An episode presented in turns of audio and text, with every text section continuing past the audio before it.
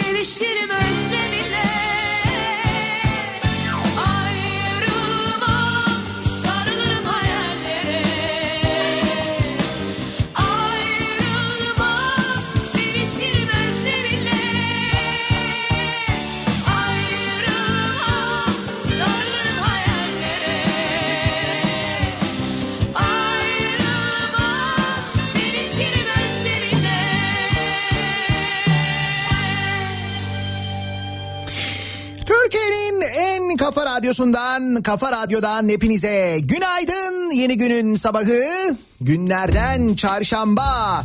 Tarih 14 Ekim. Bulutlu zaman zaman ama belli ki güneşi göreceğimiz bir İstanbul sabahından sesleniyoruz. Türkiye'nin ve dünyanın dört bir yanına acayip bir yağmur. Dün ciddi bir yağış sistemi sadece İstanbul'u değil Marmara'yı ve Ege'yi epey bir etkiledi. İzmir'de yine su baskınları oldu. Dün akşam saatlerinde yağmur başlayınca daha doğrusu öğleden sonra başlayıp akşam saatlerinde yoğunlaşınca İstanbul'da yine bir trafik kabusu yaşandı. Öyle bir günü geride bırakıp yeni güne birlikte başlıyoruz. Dün yeni güne başlarken ben e, burada yoktum. Sosyal medyadan bir açıklama yaptım ama yine de sosyal medya takip etmeyen, Twitter'a göz atmayan, aman bana ne oralardan hiç girmiyorum oralara diyenler için ya da o açıklamaya denk gelmeyenler için hemen bir mini açıklama yapma ihtiyacı hissediyorum. Şimdi dün sabah neden yayında yoktum?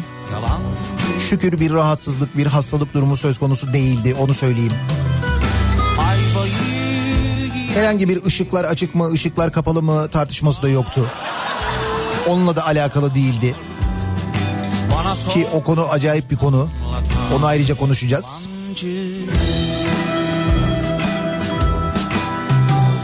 Şimdi aslında geçtiğimiz cuma akşamı e, biz Kafa Radyo'nun bahçesinde bir etkinlik yapacaktık. Etkinlik dediğimde Metin Akpınar için hazırlanan Metin Akpınar'ın hayatının anlatıldığı İyi ki yapmışım belgeselini izleyecektik. Metin Akpınar'la birlikte izleyecektik. Cuma günü yapacaktık ancak hava muhalefeti sebebiyle pazartesi gününe almak durumunda kaldık ve pazartesi akşamı radyonun bahçesinde böyle bir organizasyon vardı. Sağ olsun Metin Akpınar geldi. Nevra Serezli geldi. Belgeselin yapımcısı Selçuk Metin vardı. Yazarı Zeynep e, Miraç vardı. Yani belgesel ekibi vardı. İşte biz vardık Kafa Radyo ekibi olarak. Ayıptır söylemesi büyük bir bahçemiz var. Zaten az olunca böyle sosyal mesafesi epey yüksek bir etkinlik oldu. Ama daha güzeli e, hep birlikte zaman zaman yutkuna yutkuna boğazımız böyle düğüm düğüm ola ola zaman zaman kahkahalar atarak bazen gözyaşları içinde izledik iyi ki yapmışım belgeselini. İçimizden sürekli böyle iyi ki yapmış gerçekten iyi ki yapmış diye diye Metin Akpınar'ın hayatını Metin Akpınar'la ve eşiyle birlikte izledik. Bittikten sonra e, tabii söyleşi başladı. Biz sorular sorduk. Metin abi hepsine o kadar sıcak, o kadar samimi. Tam da böyle hissettiğimiz gibi yani hani bir akrabanız gibi hissediriz ya. Metin Akpınar'ı mesela. Keza rahmetli Zeki Alasya'yı da öyleydi. Bir akrabamız, amcamız, dayımız, abimiz gibi hissederiz ya. Tam böyle o tonda yanıtlar verdi. Tabii bu sırada bunlar olurken e, bir yandan sohbet ediyorduk bir yandan yiyorduk, içiyorduk. Biz dedik ki e, Bana sor ben aşkına sizin dedik böyle hani sofralarınızın böyle çok uzun sürmesi meşhur. Hani biz elbette bu akşam sizi yormayız ama hani dedik çok soracağımız soru var bunlara yanıtlar da almak isteriz deyince Metin Akpınar dedi ki güneş kaçta doğuyor? Yani burada dedi güneş kaçta doğuyor dedi. Öyle başladık ve biz gerçekten de sabah saat 5'e kadar birlikte oturduk, sohbet ettik. Hal böyle olunca 5'te bitince o sohbet dediğim gibi yemeli içmeli bir sohbetti. O ilk günler ne güzeldi canım. Bu gerekçeyle ben dün sabah yayın yapamadım. Ee, fakat insanın gerçekten de hayatında belki bir kere yaşayacağı, o da yaşar mı yaşamaz mı belli değil. Bizim büyük bir şans eseri yaşadığımız bir durumdu. Bu sebeple sabah yayınını feda etmek durumunda kaldım. Çok özür diliyorum sizlerden ama iyi ki yapmışım. Onu çok net söyleyebilirim yani. Tabii şimdi kafadaki soru o belgeseli biz ne zaman izleyeceğiz? Biz nasıl izleriz sorusu herkes bunu soruyor. Haklısınız. Ay. Şimdi belgesel hazır. Zannediyorum çok yakın bir zamanda bu dijital platformlardan bir tanesiyle bir anlaşma sağlanacak ve oralardan bir tanesini de izleyebileceksiniz. O da belli olur olmaz ben duyuracağım hiç merak etmeyin.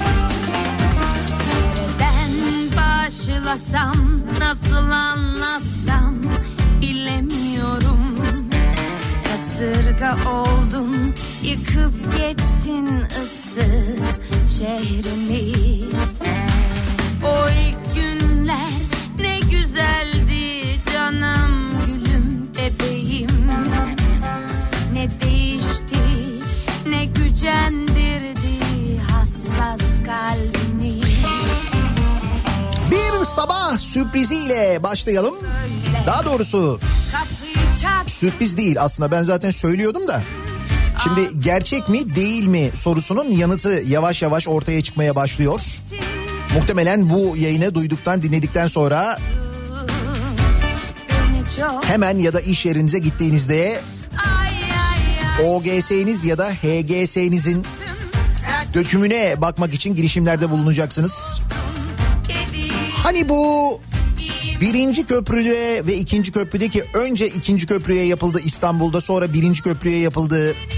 Köprülerin Anadolu Avrupa geçişlerine de böyle taklar konulmuştu ya. Heh. O taklar var ya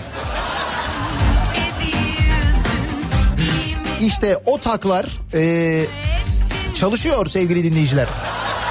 Hayırlı uğurlu olsun. Ha konuyla ilgili resmi bir açıklama yok. Önce onu söyleyeyim. Ama bana e, birkaç dinleyicimizden böyle mesaj geldi. Dediler ki e, köprünün e, Anadolu Avrupa geçişinden de birinci köprünün ve ikinci köprünün ayrı ayrı hatta e, mesajlar geldi. Çok Anadolu Avrupa geçişinden ücret alındı diye dinleyicilerimizden mesajlar geldi. Sonra e, biz işte kendi HGS, OGS dökümlerimize bakmaya gayret ettik. Orada bir sıkıntı oldu böyle hani girişe müsaade etmiyor, ba- bakamıyoruz. Bu karayollarının bilgilendirme sistemlerinde ve elektronik sistemlerinde bir değişiklik var gibi sanki. Çünkü mesela artık internet sitesinden şeyi de göremiyoruz. İşte bu e, Avrasya Tüneli'nden kaç araç geçti, bu üçüncü köprüden kaç araç geçti. Artık o rakamları da vermiyorlar. Neyse mevzu şu. Şimdi bugün e, Fatih Altaylı'nın okur mektupları köşesinde yayınlanan bir yazı var. Orada şöyle anlatılmış.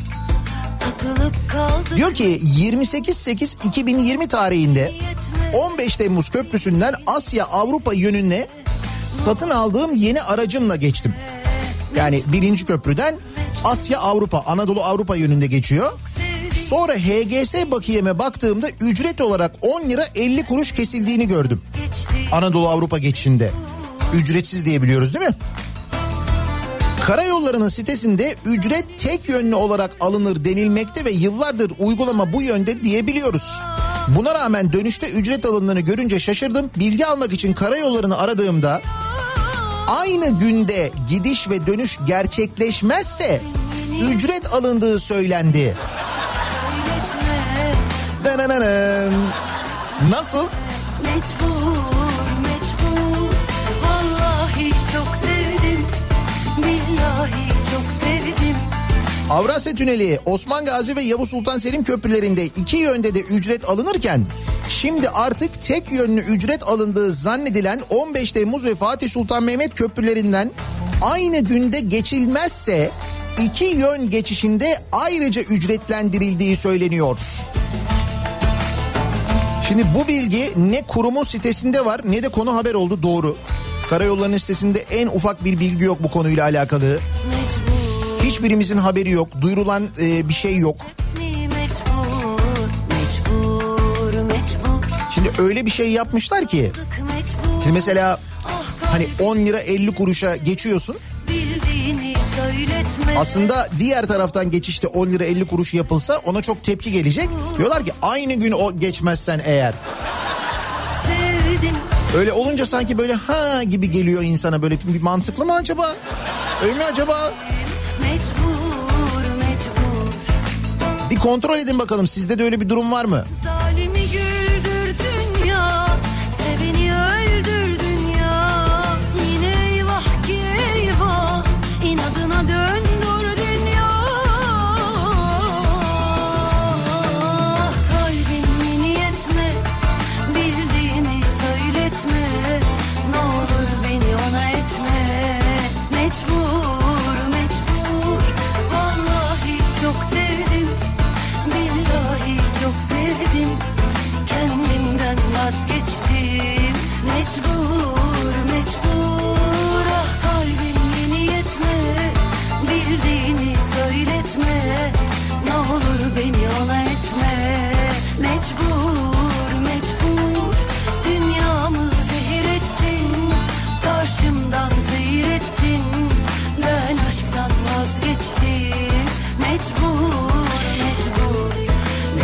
ışık tartışması dün geceden beri gidiyor.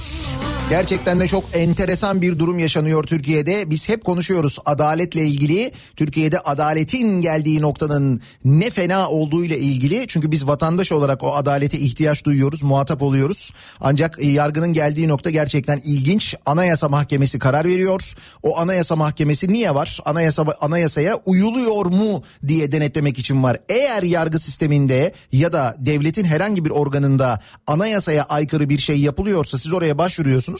Anayasa Mahkemesi de diyor ki evet doğru burada yanlış yapılmış diyor ve o yanlış düzeltiliyor. Niye? O mahkeme en yüksek mahkeme çünkü o mahkemenin kararı geçerli oluyor. Bir mahkeme yerel bir mahkeme bir karar veriyor o kararın yanlış olduğuna dair Anayasa Mahkemesi'ne başvuruluyor. Anayasa Mahkemesi diyor ki evet yanlış anayasaya uyulmamış. Yerel mahkeme diyor ki sen diyor bana karışamazsın diyor. Dün bu yaşandı çünkü. Sen bana karışamazsın senin görev alanın değil diyor. Bunu yerel mahkeme söylüyor. Hal böyle olunca e, bunun tartışması devam ederken bu sefer bir Anayasa Mahkemesi üyesi e, dün e, neydi Engin Yıldırım bir tweet atıyor. Anayasa Mahkemesi binasının fotoğrafını çekmiş. Işıklar yanıyor diyor. Vay sen misin onu diyen İçişleri Bakanı diyor ki bizde hiç sönmüyor. İçişleri Bakanlığı da bina fotoğrafı paylaşıyor Twitter hesabından. Dün gece bunlar oldu. Ondan sonra e, işte vay efendim işte bir anayasa mahkemesi üyesi böyle konuşamaz.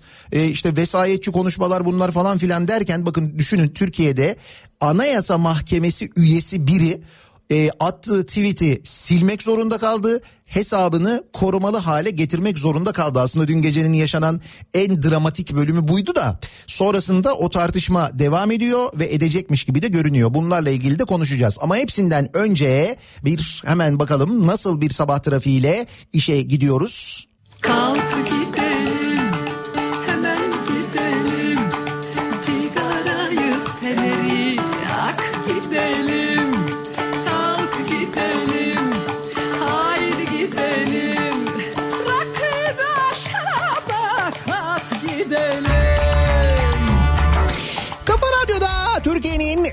kafa radyosunda devam ediyor. Daiki'nin sunduğu Nihat'la muhabbet. Ben Nihat Sırdar'la.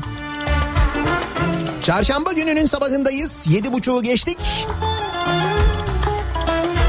Hemen az önceki trafik e, sorunu ile ilgili bilgiyi verelim. Evet bir kaza varmış. Isparta Kule'ye gişelere gelmeden hemen önce Tem'de Edirne yönünde devrilen bir kamyon ya da bir kamyonet ama trafiği fena etkileyen bir durum söz konusu orada. Edirne yönüne gidenler için kötü haber.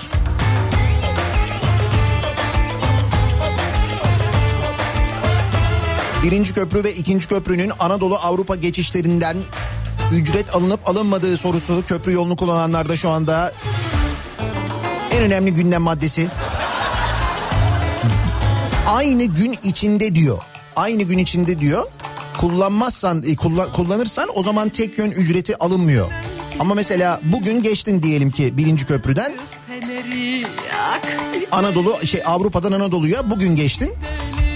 Yarın da Anadolu'dan Avrupa'ya geçtin. O zaman bir 10 lira 50 kuruş daha. Buradan bir resmi açıklamayı beklerim ama bir resmi açıklama yok o önemli.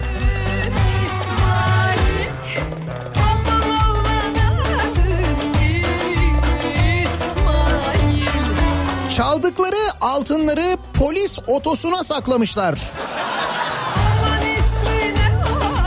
Giderek akıllanıyorlar hırsızlar. Giderek daha zeki oluyorlar. Samsun'da bir hafta içinde dört farklı evden hırsızlık yapan üç kadın polisin takibi sonucu pastanede simit yerken yakalandı. Şüphelilerin kapı açmak için özel yapılmış aparatı ve çaldıkları altınları karakola götürülmek için konuldukları polis otosuna sakladıkları belirlendi. Altınlar polis memurları tarafından fark edilirken emniyetteki işlemleri biten şüpheliler adliyeye sevk edildi. Hadi sakladın sonra nasıl alacaksın onu? Nasıl alacaksın sonra nasıl olsa adliyeye sevk edildikten sonra serbest bırakılacaksın muhtemelen. Çünkü bizde adalet öyle işliyor biliyoruz. Ondan sonra o karakolun görev alanının yakınlarında bir yerde yeniden ufak bir suç işleyeceksin. Bu sefer karakoldan serbest bırakılacak kıvamda bir şey. Hiç adliyeye gerek yok. İkinci kez ekip otosuna alındığında bu sefer alıyorsun. Nasıl güvenli değil mi? Bir nevi kasa gibi.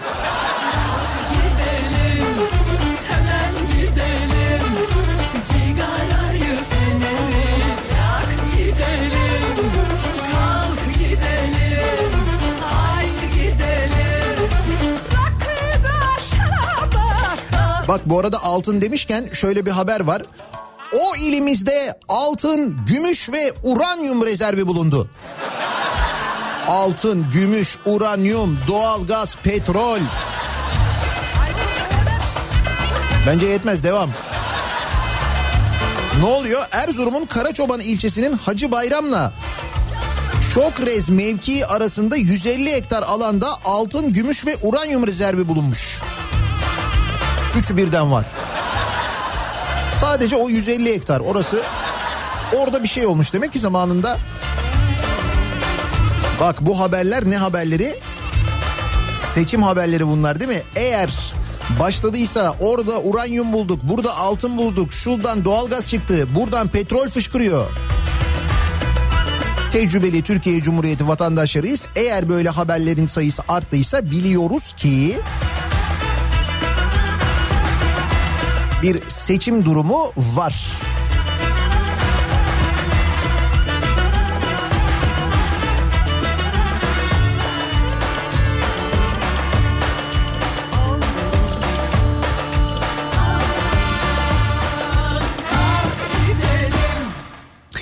Geçtiğimiz hafta sonu e, düzenlenen bir etkinlik ve bu etkinlikle ilgili e, yapılan bir çağrı vardı. Aslında pazartesi sabahı konuşacaktım bu konuyu da. Pazartesi günü genelde böyle çok yoğun oluyor gündem. Hafta sonundan birikiyor çünkü. E, değinemedik buna ama bu bir Türkiye Gençlik Vakfı diye bir vakıf var. TÜGVA. Ki biz bu vakfa verilen binaları, arazileri biz vakfı buradan biliyoruz. Ne kadar da iktidara yakın olduğunu da biliyoruz. İşte bu TÜGVA e, sağlıklı yaşam için bir bisiklet etkinliği düzenlemiş. Ne kadar güzel. Bunda eleştirilecek bir şey yok. Sağlıklı yaşam için bisiklete binin etkinliği düzenlemiş. Buraya kadar tamam. Fakat sıkıntı şu. Etkinlikte kadınlara yer verilmemiş. Hatta bizzat altına yazılmış. Program erkeklere yöneliktir diye. Niye? Kadınlar bisiklete binemiyor mu? Onlar binince sağlıklı olmuyor mu? Erkek binince bir bisiklete böyle bir sağlıklı yaşam oluyor da kadın binince sağlıklı yaşam olmuyor mu? Nedir? Vakfın Adıyaman Gölbaşı ilçe temsilciliğinin sağlık için pedal çevir adıyla düzenlediği etkinlik için bisikletini al gel sloganıyla yapılan duyuruda güne sporla başla not program erkeklere yöneliktir ifadeleri yer aldı. Güne sporla başla. Kadınsan başlama. Önce bir çayı demle. Bir kahvaltıyı hazırla, yumurtayı haşla. Rafadan olsun.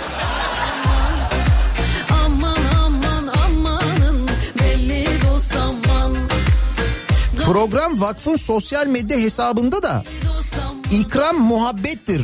Yorulan bedenlerinize yakıt ikmali yapılacaktır ifadeleriyle tanıtıldı. Yani sonrasında ikram var diyor. Yakıt ikmali diyor ama bedene diyor. Ama program erkeklere yöneliktir diyor.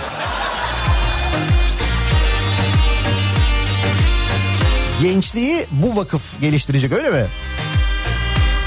Ne güzel.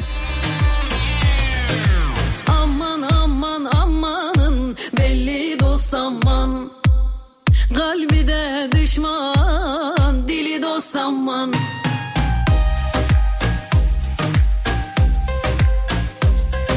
Şu karayolları meselesine dönelim. Çünkü e, geçtiğimiz gün aslında almıştık haberini biraz daha detayını öğreniyoruz. Karayollarında özel sektörün işlettiği otoyol, köprü ve tünellerin verileri halktan gizlenmeye başlanmış sevgili dinleyiciler. belli Evet yani biz o yollardan kaç arabanın geçtiğini, dolayısıyla kaç arabanın geçmediğini öğrenemiyoruz. Niye? Geçmeyen arabalar önemli mi? Önemli. Çünkü orada bir garanti geçiş sayısı verilmiş devlet tarafından. Ve biz o geçmeyen araçlar için o hedef tutmadığında deli gibi bir para ödüyoruz. Öyle böyle değil. Üstelik geçen hafta öğrenmiştik ki örneğin bu İstanbul-İzmir otoyolunun yapımından önce devlet tarafından yani karayolları tarafından kamulaştırılmasında ödenen paranın da yolu işleten şirketten tahsil edilmesi gerekirken Yani devlete bir borç varken o da ne kadardı? 500 küsür milyon lira mıydı?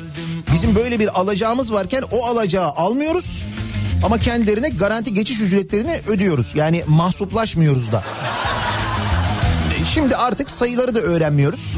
Tutundum aşka CHP Genel Başkan Yardımcısı Ahmet Akın, Karayolları Genel Müdürlüğü'nün yayınladığı Türkiye'nin trafik ve ulaşım verilerine ait haritaya ilişkin 2019 yılına ait bu haritada bilgiler gizlendi. Özel sektörün işlettiği bu otoyol, köprü ve tünellerden yılda kaç araç geçiyor? Ne kadar garanti ödemesi yapılıyor bilmiyoruz. Bu bilgiler özellikle yayınlanmıyor, saklanıyor çünkü karartılmaya çalışılan çok büyük bir ayıp var demiş. Gel Ayıp mı? Ne kadar naifiz. Ne oldu? Vallahi ayıp oldu yani. Ee ne kadar? Ya işte 1.7 milyar lira öderseniz ayıbı kapatıveriyoruz. Bu ayıp öyle mi? Tek sözünle gel Şimdi işin enteresan tarafı eğer karayolları bu yöntemle ilerliyorsa ki öyle olduğu görülüyor. Yani bu sayıları vermeyecekse artık internet sitesinde yayınlamayacaksa yayınlamıyorsa o zaman gerçekten de bu e, Boğaz köprülerinin yani birinci ve ikinci köprünün Anadolu Avrupa geçişlerinin de ücretlendirilmesi hadisesinin doğru olma ihtimali artıyor. Bu şekilde geçenler var. Yani Anadolu'dan Avrupa'ya geçtikten sonra fiyatları ücretlendirilenler var. Yani geçişleri ücretlendirilenler var daha doğrusu. Karayollarını aradıkları zaman da diyorlarmış ki karayollarından aynı gün içinde eğer geçiş yaparsanız tek yön ödüyorsunuz. Aynı gün içinde geçmezseniz Anadolu'dan Avrupa'ya geçerken de ödüyorsunuz. Bir kontrol edin bakalım. Aynı gün içinde geçti geçmediyseniz eğer. Onu biliyorsanız yani. Duman Peki bir de bir şey daha soracağım ya hakikaten bak şimdi aklıma geldi benim. Şimdi norm öyle bir şey varsa Anadolu'dan Avrupa'ya geçerken de o OGS cihazlarının biplemesi lazım değil mi? E Avrupa'dan Anadolu'ya geçerken de biplemiyor artık bizim bu OGS cihazları. Lan o yüzden mi biplemiyor yoksa? Ha?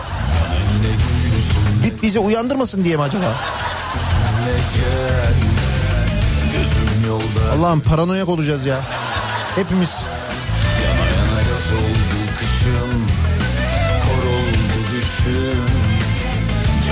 Can yürekte yürek sende kaldı Al da gel bana yine yüzünle gel İstanbul'da 6 ton kaçak içki ele geçirilmiş sevgili dinleyiciler.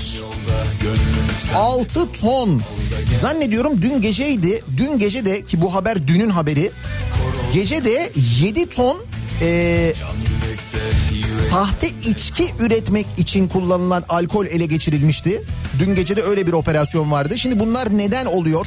Çünkü son günlerde Türkiye'de kaçak içkiden ölümlerde inanılmaz bir artış var. Bakın sadece 3 günde 44 kişi hayatını kaybetti. 44. Ve maalesef e, sektörle ilgili bu sektörü bilenlerle konuştuğumda aldığım bilgi şu. Diyorlar ki çok daha e, fenası geliyor. Çünkü e, işte bu alınan vergilerin yüksekliği, Türkiye'de alkollü içkilerden alınan verginin yüksekliği bizi dünyada üçüncü sıraya neredeyse taşımış vaziyette. Onu da konuşacağız birazdan.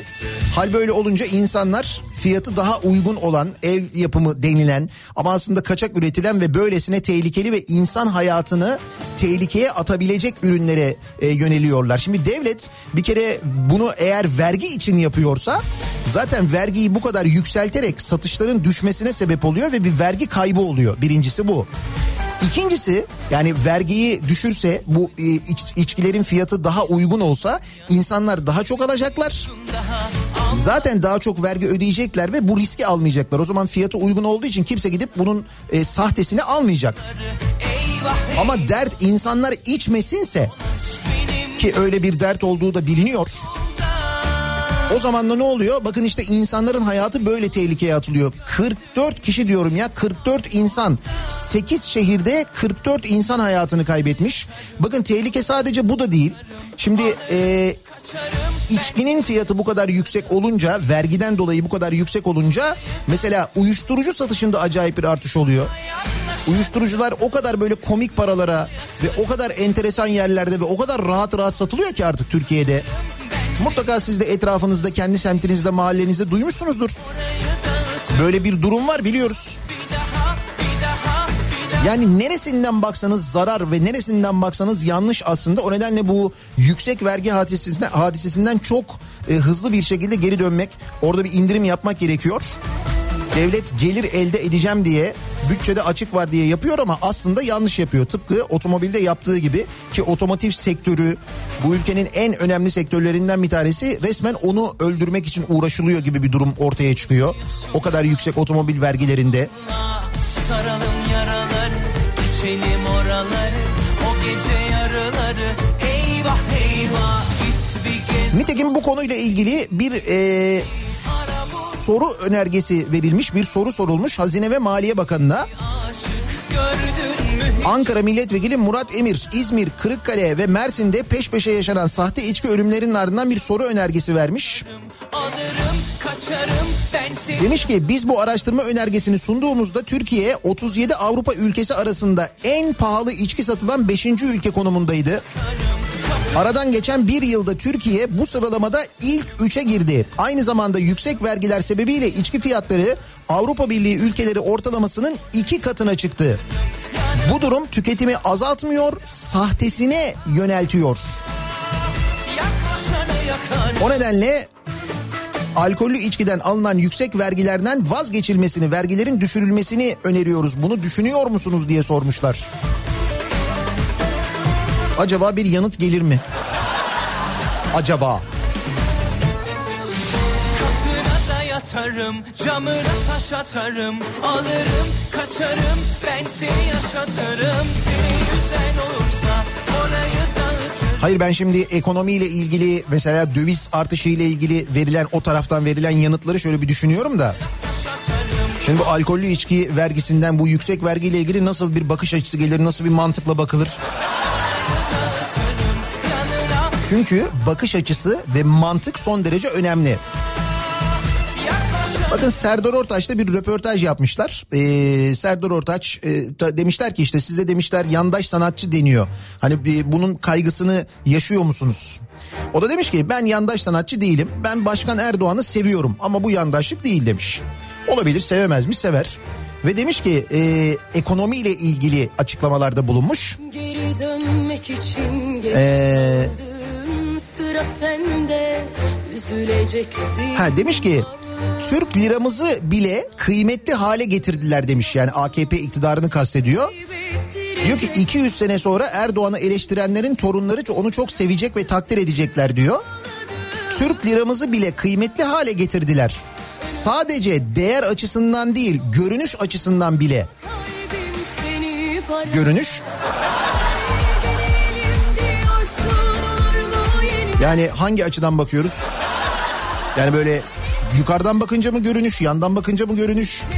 Böyle elimize aldığımızdaki görünüşü mü? İşte o kısmı zaten bir gizem onu bilmiyoruz. Ama Türk liramızı bile kıymetli hale getirdiler sözü.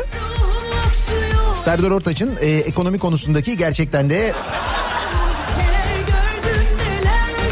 bilgisini ya da ekonomi ile ilgili gündemi takip konusunda en azından bir sıkıntı olduğunu gösteriyor. Ama diyorum ya sana işte bak başta söyledim bakış açısı, mantık bunlar son derece önemli. Bak mesela bir arkadaş daha var. Ee, bu Nagihan Alçı. Bu böyle dönemsel olarak e, saçmalar zaten biliyoruz. Şu cemaatlerin devlet içinde kadrolaşması ile ilgili konuşmuş ve demiş ki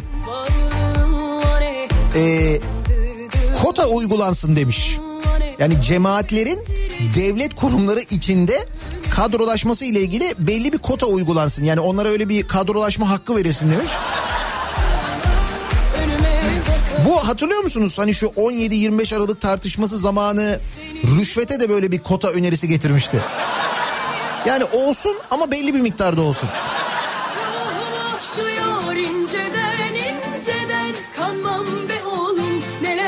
Hatta şey demişti keşke bakanların alabileceği rüşvet minimuma inebilse demişti. Hatırladın mı? Şimdi de diyormuş ki e, kadrolaşma olsun ama cemaatlere belli bir kota olsun. Yani İşte mesela Sağlık Bakanlığı'nda menzilciler yüzde on. İşte işte İsmail Ağa bilmem kaç falan böyle.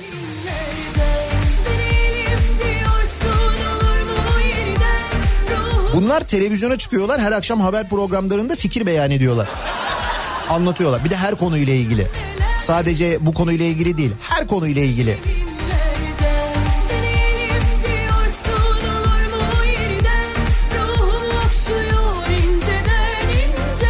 O sırada ekmek fiyatına zam gelmiş. Biz bunları konuşurken ışıklar yanıyor mu yanmıyor mu tartışmaları devam ederken e, İstanbul Ticaret Odası Komisyonu'nda kabul edilen düzenlemeye göre ekmeğe yüzde yirmi zam yapılmış ve 240 gram ekmeğin fiyatı 1 lira 75 kuruşa çıkmış.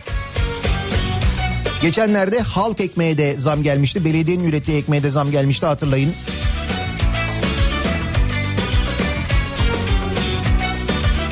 Kaldı ki bu arada fırıncılar yapılan bu zammı da yetersiz bulmuşlar. Çünkü demişler ki ki onlar da o konuda haklılar.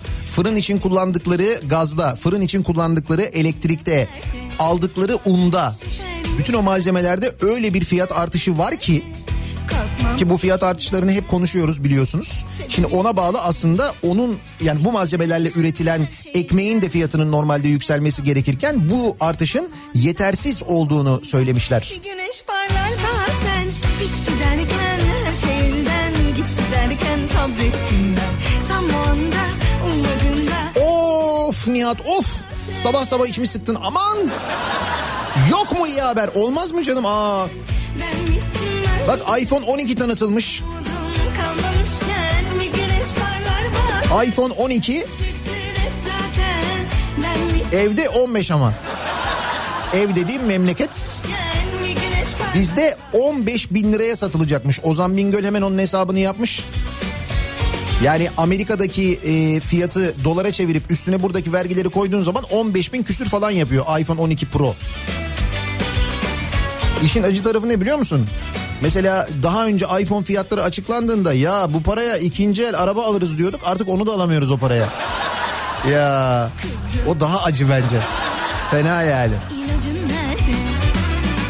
Bu da mı iyi haber değil? Ha şu olabilir bak mesela emeklilere aylık ödemişiz biliyor musunuz onu siz?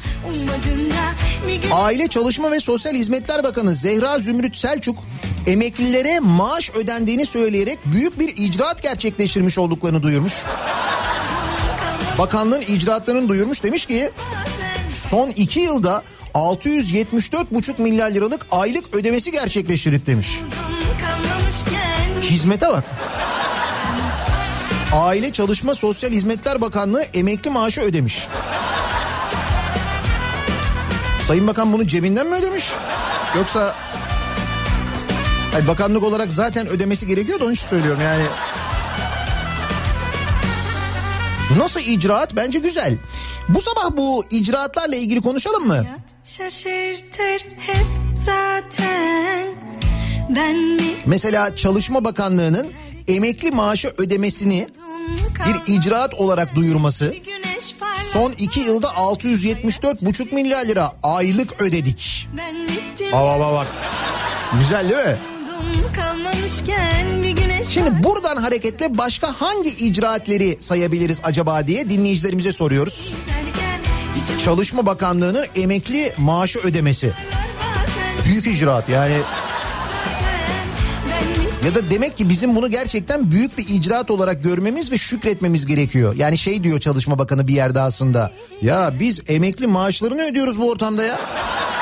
Düşün yani. Bir güneş parlar bazen Hayat şaşırtır İcraatler olsun bu sabahın konusunun başlığı. Giderken hiç umudum kalmamışken Bir güneş Sosyal medya üzerinden yazabilirsiniz. Twitter'da böyle bir konumuz, böyle bir tabelamız, başlığımız var. İcraatler başlığıyla Twitter üzerinden yazıp gönderebilirsiniz mesajlarınızı. Niyatetniyatsırdar.com elektronik posta adresimiz. Bir de WhatsApp hattımız var. 0532 172 52 32 0532 172 kafa. Bir ara verelim. Reklamlardan sonra yeniden buradayız.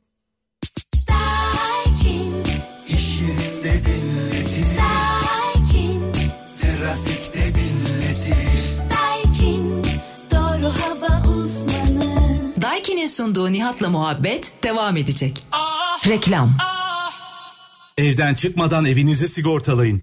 Siz de Anadolu Sigorta'dan evinize en uygun konut sigorta paketini yaptırın. Bir telefonla eve usta çağırmak dahil sayısız avantaja tek poliçede sahip olun. Detaylı bilgi Anadolu Sigorta.com.tr'de.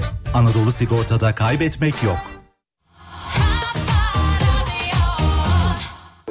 Sizi ideal sıcaklık geleneğimizin son halkası ECA Confeo Premix Kombi ile tanıştırmaktan gurur duyuyoruz. En son teknoloji ve ECA titizliği ile üretildi. Dokunmatik ekranlı, akıllı, çok sessiz ve inanılmaz verimli. Siyah cam paneliyle evin baş köşesine konulacak kadar da estetik. Üstelik şimdi Confeo Premix kombi alanlar tam 400 liralık Migros dijital alışveriş kodu kazanıyor. Yeni Confeo Premix ile tanışmak için sizi de ECA yetkili bayileri ve ECA.com.tr'ye bekliyoruz. ECA, yıllarca beraber. Çocuklar nerede? Eğitim orada.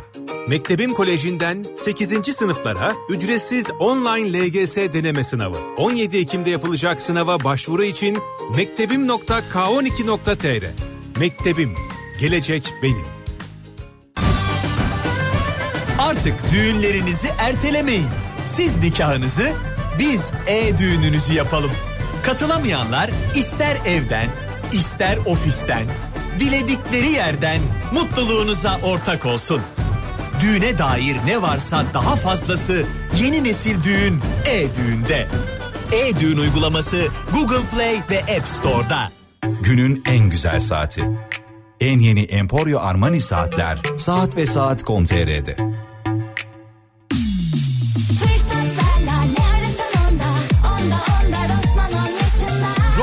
efsane güzelliklerle 10 yaşında. Makyajdan cilt bakımına, temizlikten kişisel bakıma binlerce üründe net %50 indirim Rossmann'da. Üstelik her 40 liralık alışverişe 10 lira değerinde çek hediye. Daha fazlası için Rossmann mağazalarını ve Rossmann.com.tr'yi ziyaret edin fırsatları kaçırmayın. Rosman Televizyonda yine bir şey yoksa Vestel Android TV'de fazlasıyla var. Telefonunuzu televizyona yansıtabileceğiniz dahili Chromecast built-in'den sesli komut özelliğine, Google Play'in zengin ve güncellenebilir içeriklerinden telefonunuzdaki oyunları televizyona yansıtarak gamepad'le oynamaya kadar her şey kullanıcıya özel tasarlanan arayüzüyle Vestel Android TV'de. Şık tasarımlı Android TV'ler tabii ki Vestel'de. Ayrıntılı bilgi vestel.com.tr'de. Türkiye bestenleniyor Türkiye'nin radyant markası Daygaz ısı sistemleri. Daygaz.com.tr Dinleyicilerimizden Elif sıradaki parçayı Galaxy S20 Fan Edition için çalın demiş. Fan Edition mı? Şaşırmayın. Profesyonel düzeyde üçlü arka kamerası ve cap canlı renkleriyle fanı olacağınız her şey Samsung Galaxy S20 Fan Edition'da. Şimdi Shop Samsung.com.tr'den ön sipariş verin. Galaxy Buds Plus hediye fırsatını kaçırmayın. Hippo Moda Festivali'ne özel bluzlar 19.99'dan, kazaklar 39.99'dan, montlar 99.99'dan başlayan fiyatlarla. Uygulamayı indir. 12-16 Ekim Mor Hippo Moda Festivali fırsatlarını kaçırma. Aracınızı değerinde ve güvenle satmak artık mümkün. Otokoç ikinci ele gelin. Aracınızı değerinde hemen satın. Detaylı bilgi Otokoç ikinci el şubelerinde ve otokoç.ikinciel.com'da. İşimin enerjisiyle şirketinize güç katın. Yeşil enerjiyle doğanın korunmasına katkı sağlayın. Detaylı bilgi Enerjisa.com.tr'de. Enerjisa, Türkiye'nin enerjisi. Sonbaharın her tarzı güzel. Şimdi Boyner Kozmetik Festivali'nde binlerce üründe her 300 liralık alışverişinize anında 75 lira indirim ve Hopi ile 100 lira değerinde paracık hediye. Siz de Boyner'e gelin, bu güzelliği kaçırmayın. Sıcak geçirmez, soğuk geçirmez, sesi geçirmez, su geçirmez, dünya ondan vazgeçmez. Asaş pen, dünyanın seçtiği pen. Asaş pen. 13, 14, 15 Ekim Varvar indirimleriyle elektronikten modaya, ev ve yaşamdan kişisel bakıma binlerce üründe süper indirimler seni bekliyor. Acele et, fırsatları kaçırma. Çek sepeti, Varvar. Balkonda hayat var çık balkona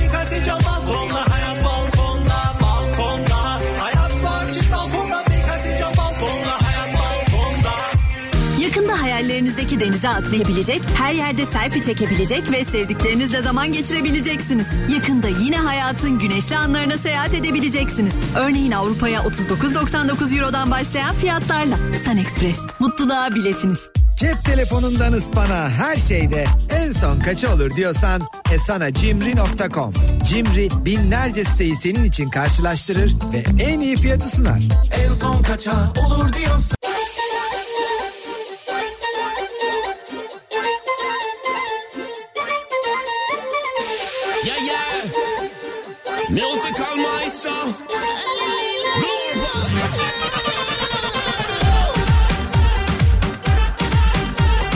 Kafa Radyo'da Türkiye'nin en kafa radyosunda devam ediyor. Daiki'nin sunduğu Nihat'la muhabbet. Ben Nihat Sırdar'la. Çarşamba gününün sabahındayız. 8'i 1 dakika geçiyor saat. İcraatler üzerine konuşuyoruz bu akşam. Çalışma Bakanı emeklilere son 2 yılda 674,5 milyar lira aylık ödemesi gerçekleştirildiğini söylemiş. Nasıl? Biz de buradan hareketle başka hangi icraatleri sayabiliriz acaba diye soruyoruz dinleyicilerimize ama önce... Bu kızın ötesi, yaralı müzesi, hareket edemem.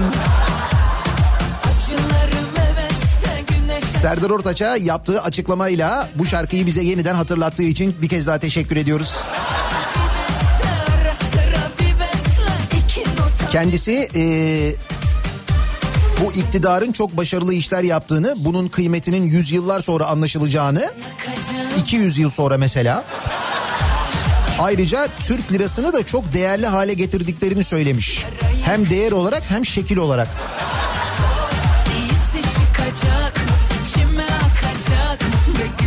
Neydi şarkımızın ismi? Poşet.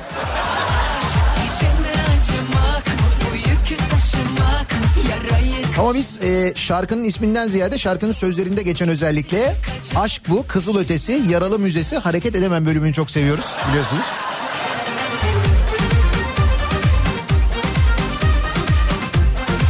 İcraatler. Bakınız Çalışma Bakanlığı emeklilere maaş ödemiş. İcraat olarak bunu söylüyorlar. Ey emekliler daha ne istiyorsunuz? Ha?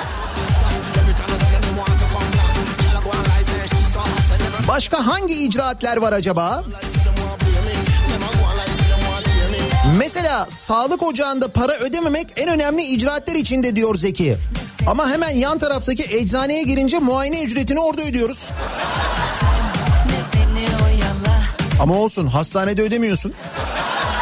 Başka yerde ödüyorsun ama olsun o da icraat. O nazı çekemem. Günaha giremem. Kötü söz edemem. Aşk bu kızıl ötesi, yaralı müzesi, hareket edemem. Acılarım heveste Güneş açar aheste. Bir kapalı kafesteyim. Topu topu Devletin yapması gerekenler bir lütuf, yardım gibi gösterilmesi icraat midir diye soruyor bir dinleyicimiz. Bilmiyorum Serdar'a soralım. Serdar ne diyorsun? Poşete yazık diyor. Öyle diyor şarkıda. Yükü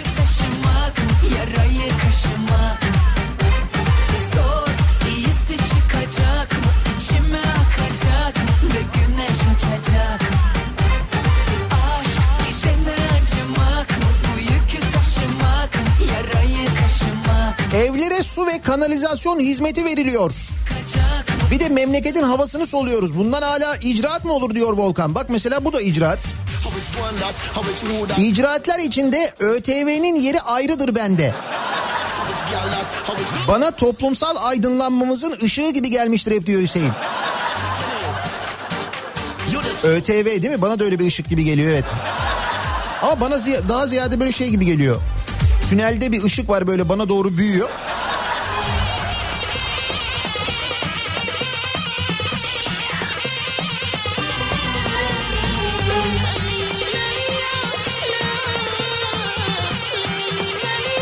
Benim bildiğim en büyük yapılmış ve hala yapılmaya devam eden icraati Mehmet Cengiz yapıyor diyor Yaşar.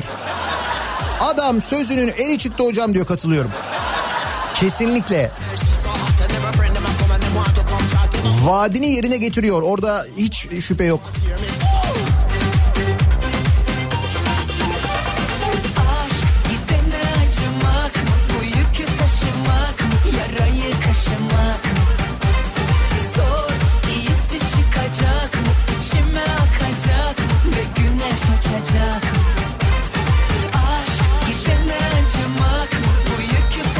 Dinozor e, ondan sonra şehrin girişine kapı sonra saatler falan bunlar icraatler olarak bir aklımda kalmış ama diyor Ankara'dan bir dinleyicimiz.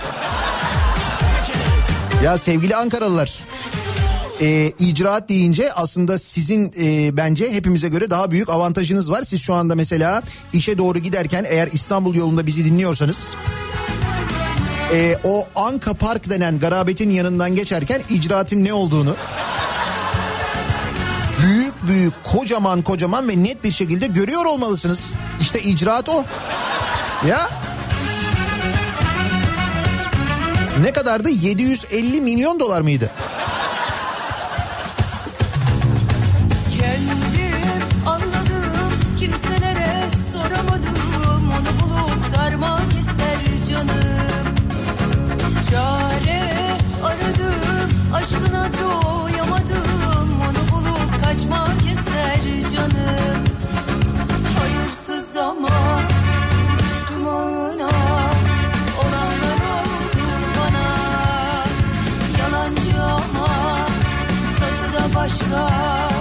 En büyük icraat liyakate göre atamaların yapılması diyen var mesela. Hem de ne liyakat. Bak mesela kota konulsa liyakata da. Yani mesela liyakata uygun olanlar bir yüzde on atansalar falan öyle bir kota olsa. Nagihan Hanım'ın önerisi öyle. O gerçi tarikatlar için öneriyor tabii.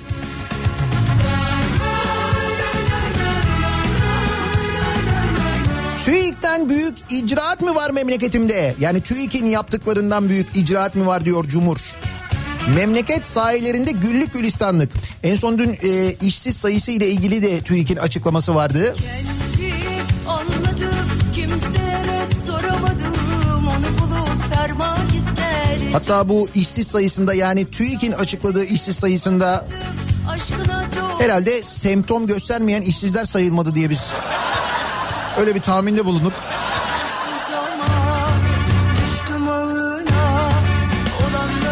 Her ne kadar TÜİK'e göre işsiz sayılmasalar da Türkiye'de iş olsa çalışırım asgari ücret yeterli diyen milyonlar var. Semptom göstermeyen işsizler anlatıyor.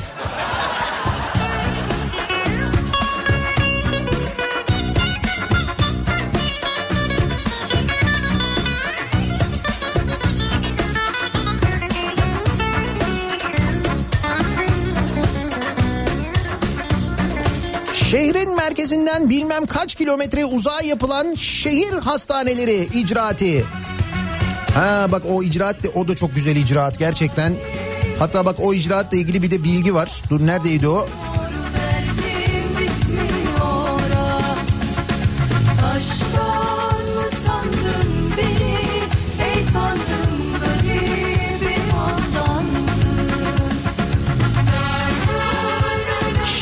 Hastanelerine ödenen kiralar şaşkınlık yarattı.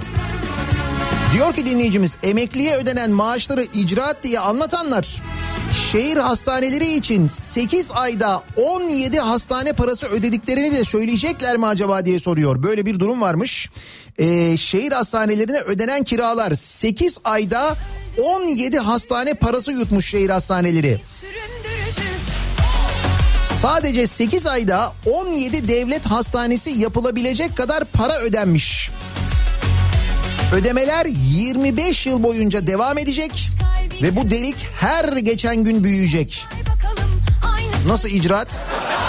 Güzel.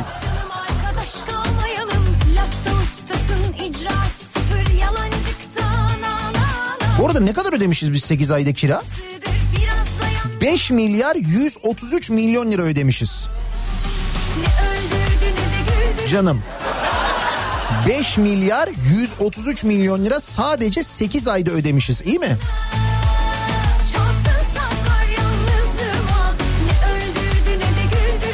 Ah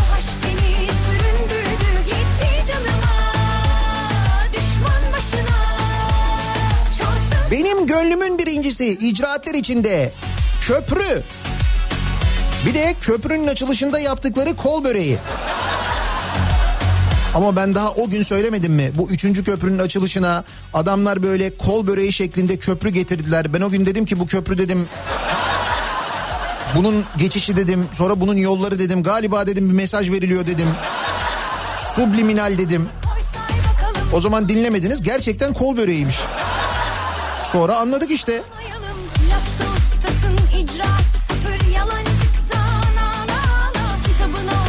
Bu arada emekli dinleyicilerimizden geliyor mesajlar. Sağ olsunlar çok teşekkür ederiz.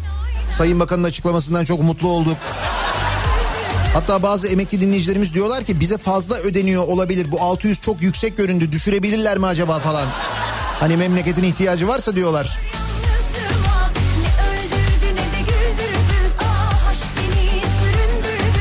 En büyük icraatlerin başında Fatih projesi gelir.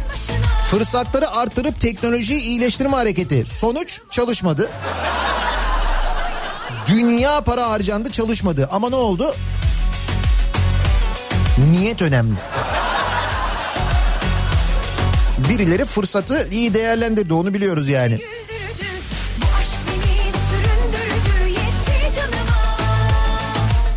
Bence en büyük icraat diyor Hakan e, Kütahya Zafer Havalimanı'na 1 milyon 232 bin yolcu garantisi verilmesi ama havalimanını 82 bin yolcunun kullanması. İşte öngörü işte vizyon. 1 milyon 232 bin yolcu garantisi veriyorsun 82 bin yolcu uçuyor. Bence süper yani. Elektrik faturalarındaki kayıp kaçak bedelinin gizlenmesinden sonra geçiş garantili köprülerden geçen araç sayısı da gizlenecek. İcraat diye buna derim ben.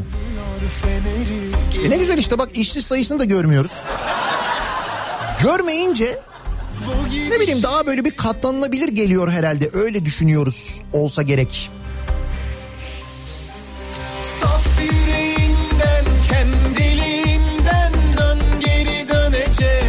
Anayasa Mahkemesi hakkında önce ayar verilmesi sonra da yerel mahkemenin sen kimsin ey Anayasa Mahkemesi demesidir. İcraatler içerisindeki en dikkat edilecek olan diyor Fikret ki dün gecenin çok önemli tartışması bugün de devam eder muhtemelen onun etkileri. akar Ve bunun içinden yine bir mağduriyet çıkar mı? Çıkar mı? Bence kesin çıkar. Bak görürsün yüzde yüz.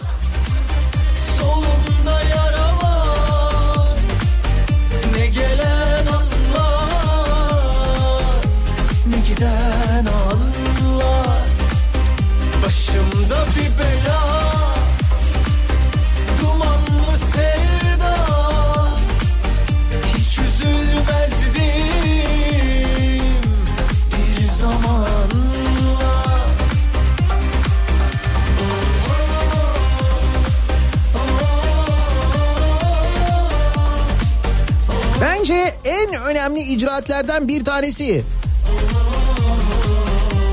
İnsanlar devletten yardım beklerken devletin IBAN vermesi olmuştu.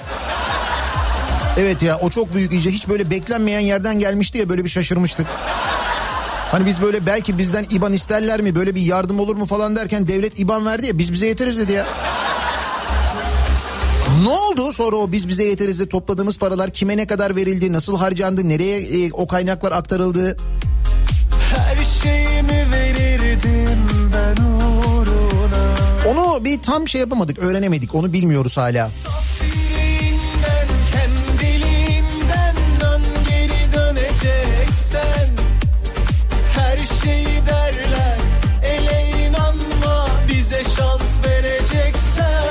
Çalışma Bakanlığı'ndan sonra pilotlar açıklama yapmış. Biz de uçakları yere indiriyoruz demiş. Bence en büyük icraat bu.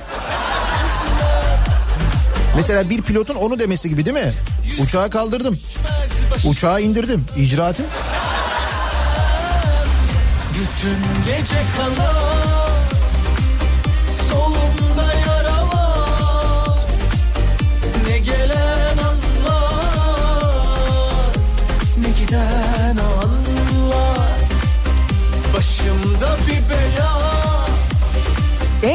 icraatin tabelasını kola bantlar gibi bantlamışlar. Ne o? Aa evet. Ankara'dan şimdi mesajlar geliyor. Ee, Anka Park'ın tabelalarını bantlamışlar. Bir şey yazmıyor. Anka Park yazmıyor orada artık. Aa. Bence niye bantladınız? Niye kapattınız? O tabelayı söküp Melih Bey'e gönderseydiniz ya. En azından bir hatıra olarak onda kalsaydı. O kadar para harcadılar. Bir hatırası da mı olmasın adamda yani? Gerçi bence o kendine kesin bir hatıra almıştır. Büyük bir hatıra almıştır da. Benimki de laf işte yani. Hatırasız gittiğini düşünüyorum ama.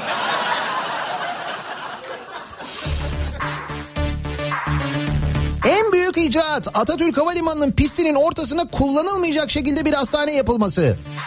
O çok güzeldi ya. O böyle böyle bağıra bağıra göstere göstere yapıldı ya yan tarafta bir sürü bina varken o binaların hepsinin altyapısı hazırken o binaları hastane yapmayıp gidip pistin ortasına hastane yaptık ya. Ya o bence gerçekten de bu son 10 yılda yapılmış böyle en böyle gözümüze gözümüze sokulmuş. Yani kardeşim ben burayı toplu konut yapacağım. O pistleri bir şekilde bizim işlevsiz hale getirmemiz lazım projesidir o. O çok büyük bir icraattir gerçekten.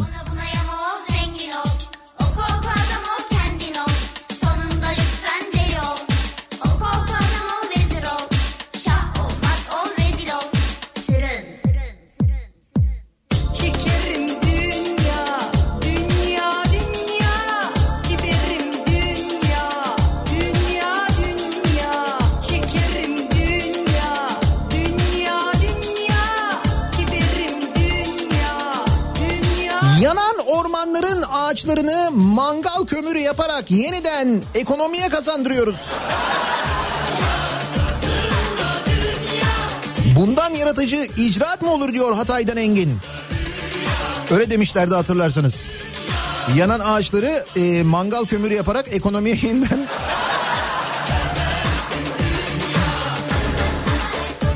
Orman yangını neden çıktı? Mangaldan. Yani bir nevi bir ekolojik sistem oluşturuyoruz.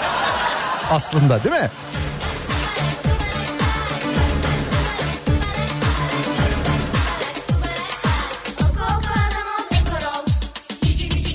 Bence en büyük icraati Diyanet İşleri Başkanlığı yapıyor. Gerisi boş diyor Aydın'dan Mehmet. Zaten o yüzden en büyük bütçe oraya veriliyor. En büyük icraat orada yapıldığı için değil mi? Mesela İçişleri Bakanlığı bütçesinden fazla Diyanet bütçesi var. Niye? İcraat.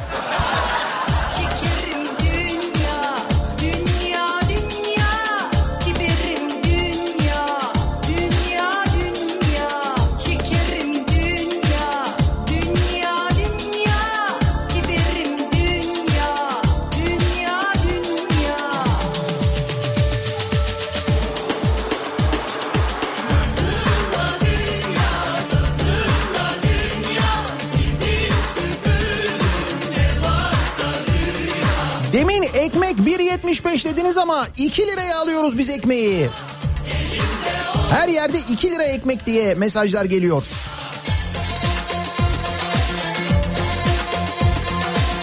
İstanbul'da ekmeğe zamla ilgili tartışmalar bir yandan devam ediyor da.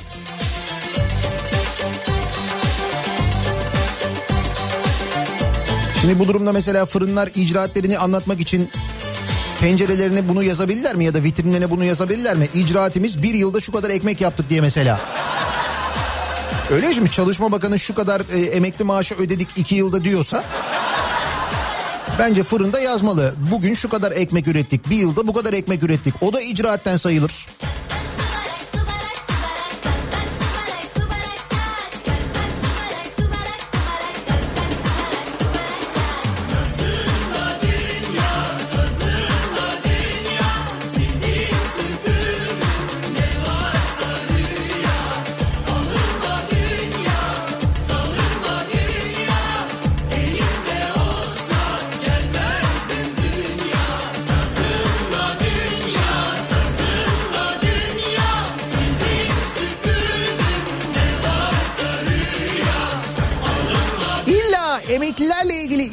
İcraatten konuşulacaksa en büyük icraatlerden biri 1800 lira maaş alan bir emeklinin 1300 lira kira vererek hayatını sürdürüle, sürdürebilmesidir diyor dinleyicimiz. Katılıyorum. Asıl icraat odur. O maaşı vermek değildir icraat. O maaşı tabii ki verecek devlet. Yıllarca zaten prim ödemişler sana. Onun karşılığını elbette ödeyeceksin. Ama o ödediğin 3 kuruş parayla insanların geçinebilmesi bu e, ekonomik koşullarda hayatta kalabilmesi aslına bakarsanız icraat. Onu takdir etmek lazım, tebrik etmek lazım. 5 kuruş vermeden havaalanı, otoyol, köprü, tünel, hastane yapıyoruz. Daha büyük icraat mı olur? Doğru 5 kuruş vermiyoruz. Kuruş da vermiyoruz. Direkt lirayla veriyoruz bir de milyar olarak veriyoruz. Öyle 3-5 falan değil yani. Çaldı kalbimi ona helal benden Arsızın teki ama benim arsızım Her şeyi istiyor hiçbir şey kalmıyor Geriye benden Ayaklarına sersen Halı da ister Kız olay ama kolay değil Dışı En büyük icraatim ne zaman sağa ya da sola dönecek olsam sinyal veririm mutlaka. Bir yılda şu kadar sinyal verdim diyor dinleyicimiz buyurun. Güzel bu mantıkla devam edelim işte. Böyle icraatler istiyorum ben. En az Çalışma Bakanlığı'nın emekliye maaş ödemesi kadar. Böyle doğal icraatler.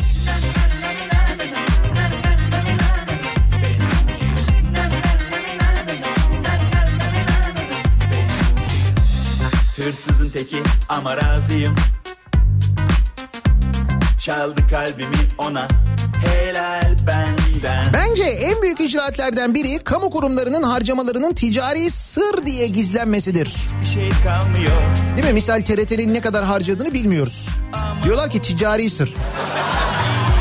İyi de sen ticari işletme değilsin. Orada bir sıkıntı yok mu ya? TRT bir ticarethane değil. Ama icraat çok. Tabii canım. Öyle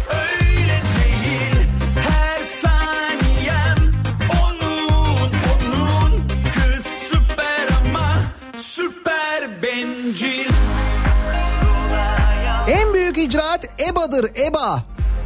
Çalışmıyor ama o da çalışacak zamanla. İkinci dönemde toplar. Öyle düşünüyoruz.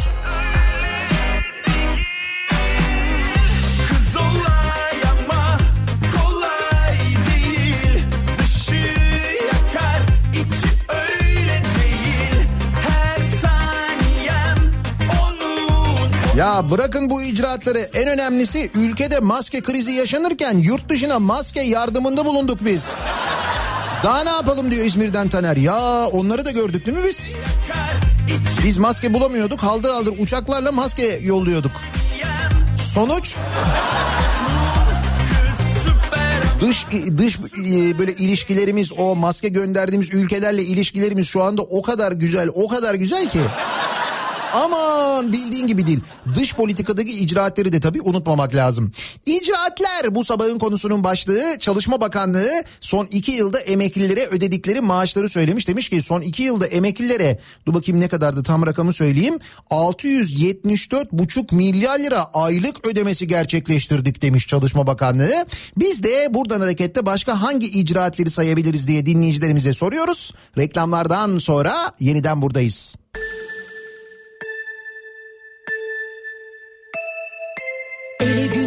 Uyup da postayı koyup da közü harlatma sakın. Aklına fikrine ağzına geleni bir tut bırakma sakın. Çok yaşanan duygular öneminden kaybediyor azar azar. Dilediğine de bana kibar kibar ama diline bir ince ayar Kafa Radyo'da Türkiye'nin en kafa radyosunda devam ediyor. Day 2'nin sunduğu Nihat'la muhabbet. Ben Nihat Sırdar'la. Çarşamba gününün sabahındayız. İcraatler üzerine konuşuyoruz. Neden? Çalışma Bakanlığı icraatlerini duyurmuş. Demiş ki son iki yılda biz demiş emeklilere 674,5 milyar lira aylık ödemesi gerçekleştirdik. Ya de bizi böyle etkileyen başka icraat var mı diye soruyoruz. İcraatlerin en güzeli ve en doğrusu IBAN vermekti diyen dinleyicilerimiz var mesela. Biz hani bizim IBAN'ımızı isterler diye beklerken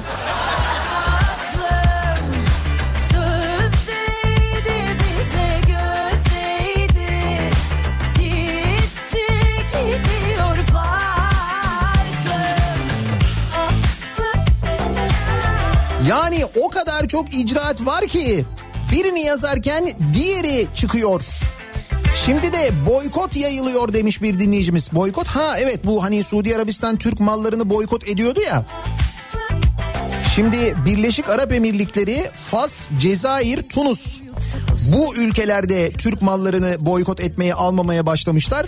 Hatta Suudi Arabistan şöyle bir şey yapıyormuş. Financial Times'ta çıkan bir haber bu yeni. Türkiye'de e, üretilen hani fason olarak üretilen mesela tekstil malzemelerinin marka yani marka olanları kabul etmiyorlarmış. Diyorlarmış ki Türkiye'de üretiyorsanız bizim ülkemizde satamazsınız. Gidin başka yerde üretin diyorlarmış. Ne oluyor? Biz bunlarla çok iyi değil miydik ya? Ulusal yaz ilan etmiştik liderleri öldüğünde falan çok seviyorduk ayaklarına gidiyorduk falan ne oldu? katlanıyor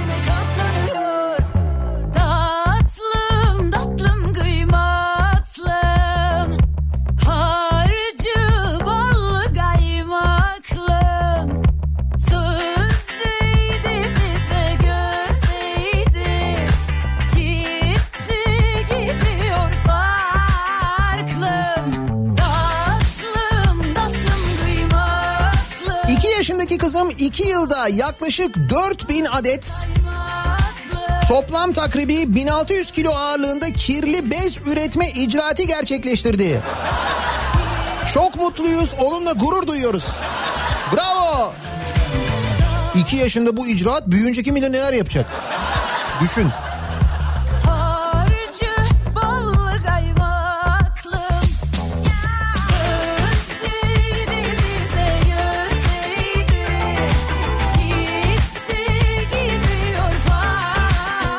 Taksici olarak şoförlüğüm var. İnsanları gidecekleri yere parası karşılığında götürüyorum. İcraatlerim saymakla bitmez onun için burada kesiyorum demiş Uğur. Bu da icraat mesela parasını alıyor karşılığında bir yere götürüyor evet. Biz parasını bu maaşların yıllarca ödemiş miyiz? Bu primleri ödemiş miyiz? Yani bu maaşları almak bizim hakkımız mı? Evet. Peki bunu bizim hakkımız olan şeyi bize vermeleri bir icraat mı? Öyle mi yani? Gel bana Gel bana İçimde bir tutku sürekli Her taksiye binen müşteri için taksimetreyi açıyorum, inerken de kapatıyorum. Düşün Nihat her seferinde. İcraatler benim hakkım yenmesin lütfen diyor Serkan. yazmışlar Rüzgarına dolayıp bırakmışlar Bak içinden Bir öğretmen olarak diyorum ki en büyük icraatım ders anlatıyorum daha ne olsun diyor Sabri öğretmen göndermiş.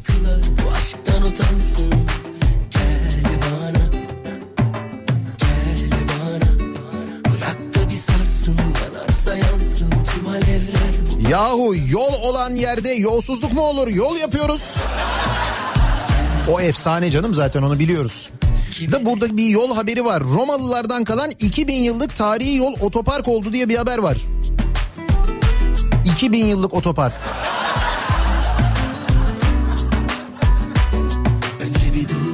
İzmir Konak'taki Eşrefpaşa semti sınırları içinde kalan milattan önce 1. yüzyılda Roma döneminde yapıldığı düşünülen tarihi İpek yolunun hali yürekleri burkuyor. Rahatla Evet valla otopark yani. Romalılar yaparken hayal etmişler midir bunu acaba?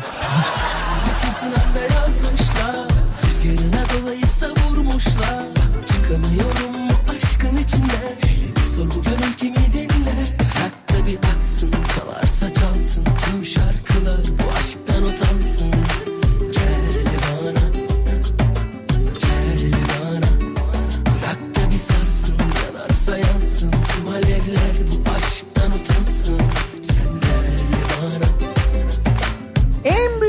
icraatim. Sabahları uyanıyorum kalkıyorum işe gidiyorum. Bu da icraatten sayılır olur. İcraatın nirvanası bir Papua Yeni Gine kirasının 2 lira 26 kuruş olmasıdır. Bir Papua Yeni Gine kinası 2 lira 26 kuruşmuş. Tam da Serdar Ortaç'ın dediği gibi. Gördüğünüz gibi Türk parası Yeni Gine kinası karşısında bile değerlenmiş. Serdar Ortaç gibi bakıyorum. O bakış açısı yani.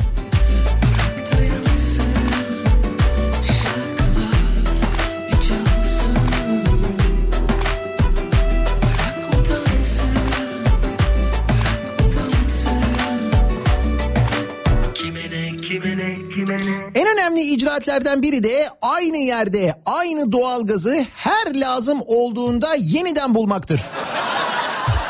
Yani yerini hatırlamaları verdikleri değeri gösteriyor bence. Daha dur şimdi önümüzdeki sene eğer olur da öyle bir seçim meçim olursa bak seçimden önce biz ne doğalgaz yatakları ne petrol yatakları bulacağız ne madenler.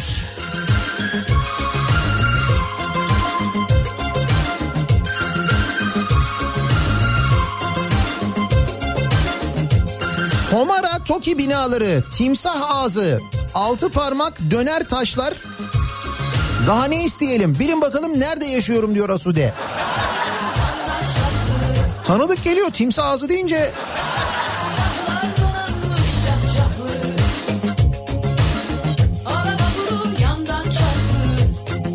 Her gün yeni yeni icraatler Rabbim verdikçe veriyor. Ne olmuş?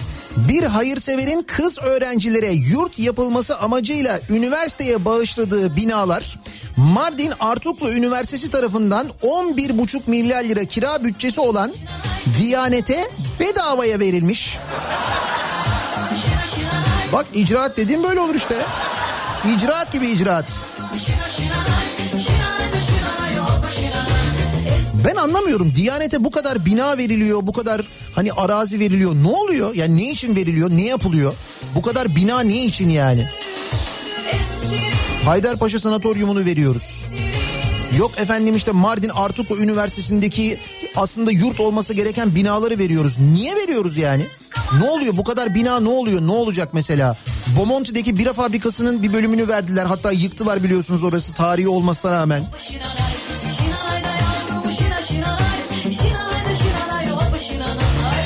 Hayır bu kadar binanın içinde ne var yani? Anlamadım ben ne yapacaklar bu kadar binayı?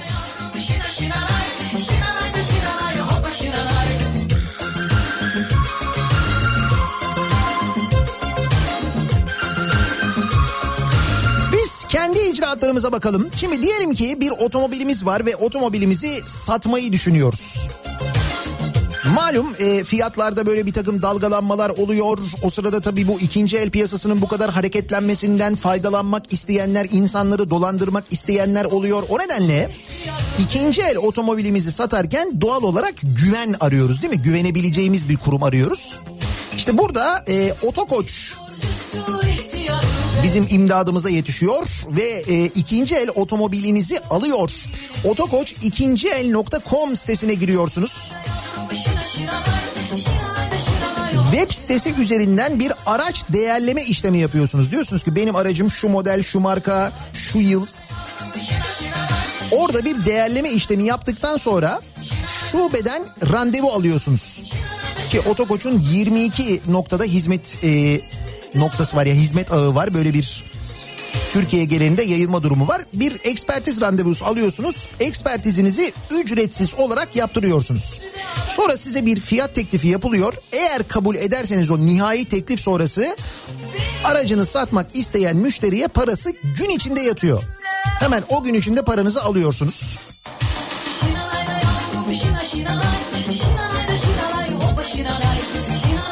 Şimdi özellikle daha önce böyle bir araç satma deneyimi yaşamamış, bu süreçleri tanımayan, bilmeyen, hızlı nakde dönmek isteyen ve sürecini güvenli bir ortamda ilerletmek isteyenler için aracını satarken mutlaka değerlendirmesi gereken bir adres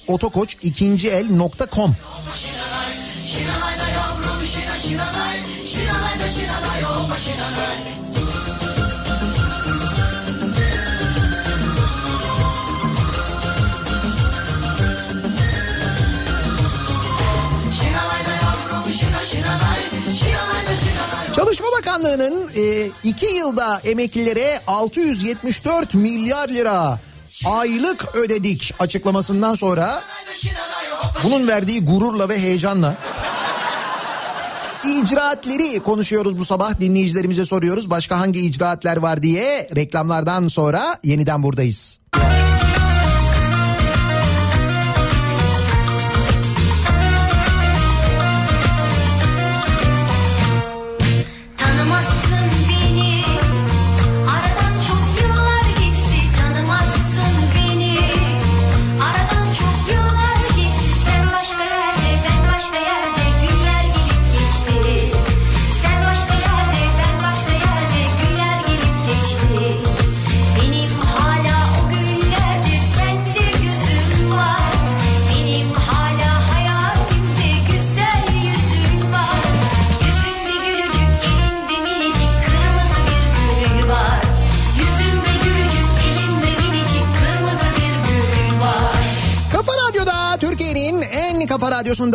devam ediyor. Day 2'nin sunduğu Nihat'la muhabbet. Ben Nihat Sırdar'la. Çarşamba gününün sabahındayız. İcraatler bu sabahın konusunun başlığıydı.